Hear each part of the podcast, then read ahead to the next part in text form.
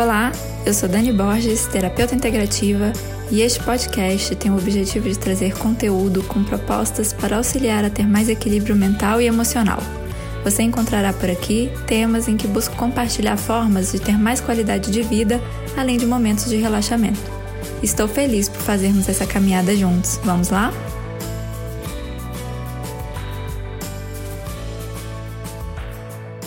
Estou aqui hoje para conversarmos sobre a importância do equilíbrio mental.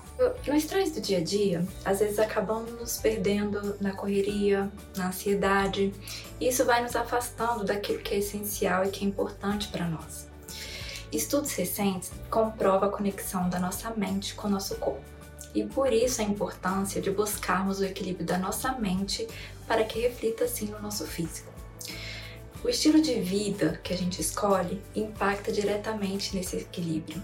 E por isso é importante que a gente busque hábitos que sejam capazes de nos fazer voltar para o nosso centro e que permita que as respostas químicas que o nosso corpo tem é, nos proporcionem bem-estar. É, o livro Cérebro de Buda trata da neurociência prática para a felicidade. Ele foi escrito por Rick Hanson e Richard Mendes, neuropsicólogo e neurologista.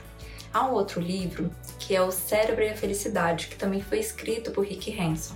E nele foi abordado como treinar nossa mente para atrair serenidade, amor e autoconfiança. Dentre vários fatores abordados nos dois livros, está o fato de que o nosso cérebro se apega mais facilmente ao que é negativo, deixando passar o que é positivo.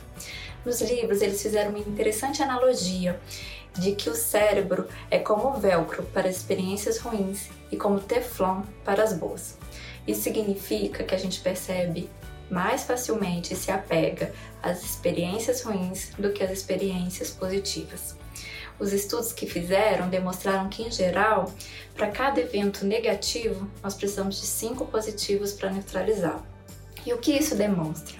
Demonstra a necessidade de a gente focar no que é positivo, de focar naquilo que nos faz bem, porque isso permite assim que o nosso corpo libere, nossa mente libere os hormônios necessários para o bem-estar.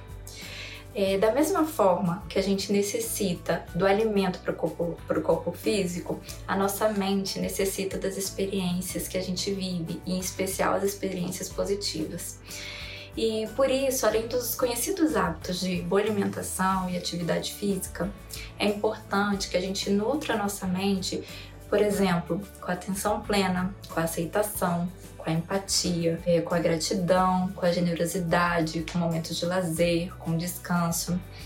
É, por exemplo, momentos de meditação, leitura, atividade física, momentos apreciando a natureza, apreciando um belo lugar, assistindo um filme, uma boa conversa com os amigos, momentos com a família, atos de generosidade também. As pausas são essenciais para que sejam geradas emoções positivas e permitindo assim um equilíbrio mais adequado da nossa mente. Eu sei que é um exercício diário, porque isso acontece comigo também.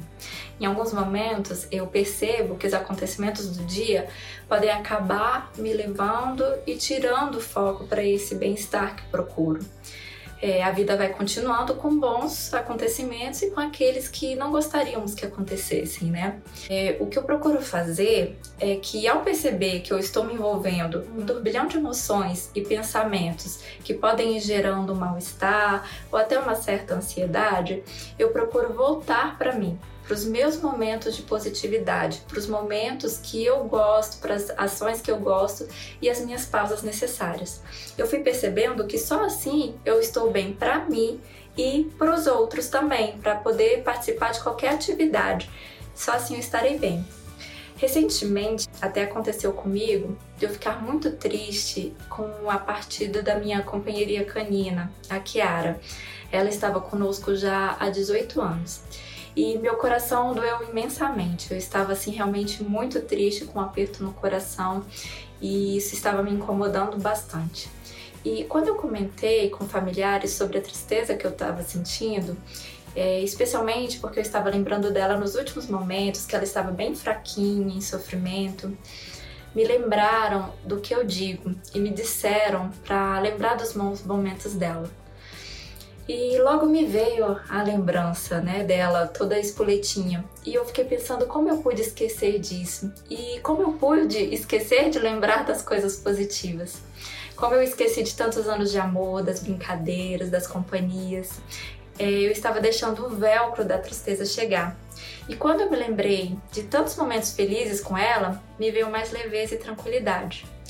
É claro que fica a saudade, mas assim, as lembranças dos momentos felizes com ela foram me trazendo mais paz e aqueceram de novo meu coração, me deram mais tranquilidade novamente. E por isso eu, eu foco que é necessário que a gente tenha um estilo de vida mais saudável, que a gente possa ir criando um campo mental e de pensamentos mais propícios, porque dessa forma o nosso organismo vai ter um espaço para a liberação de neurotransmissores e dos hormônios que causam bem-estar.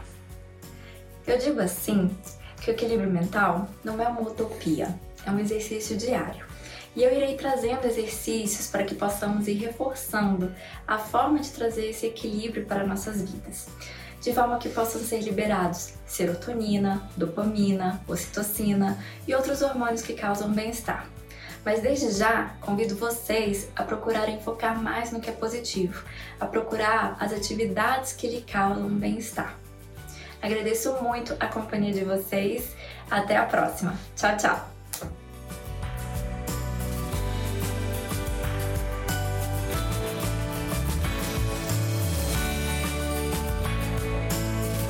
Espero que você tenha gostado deste nosso encontro, que você possa estar mais em paz e tranquilo do que quando chegou.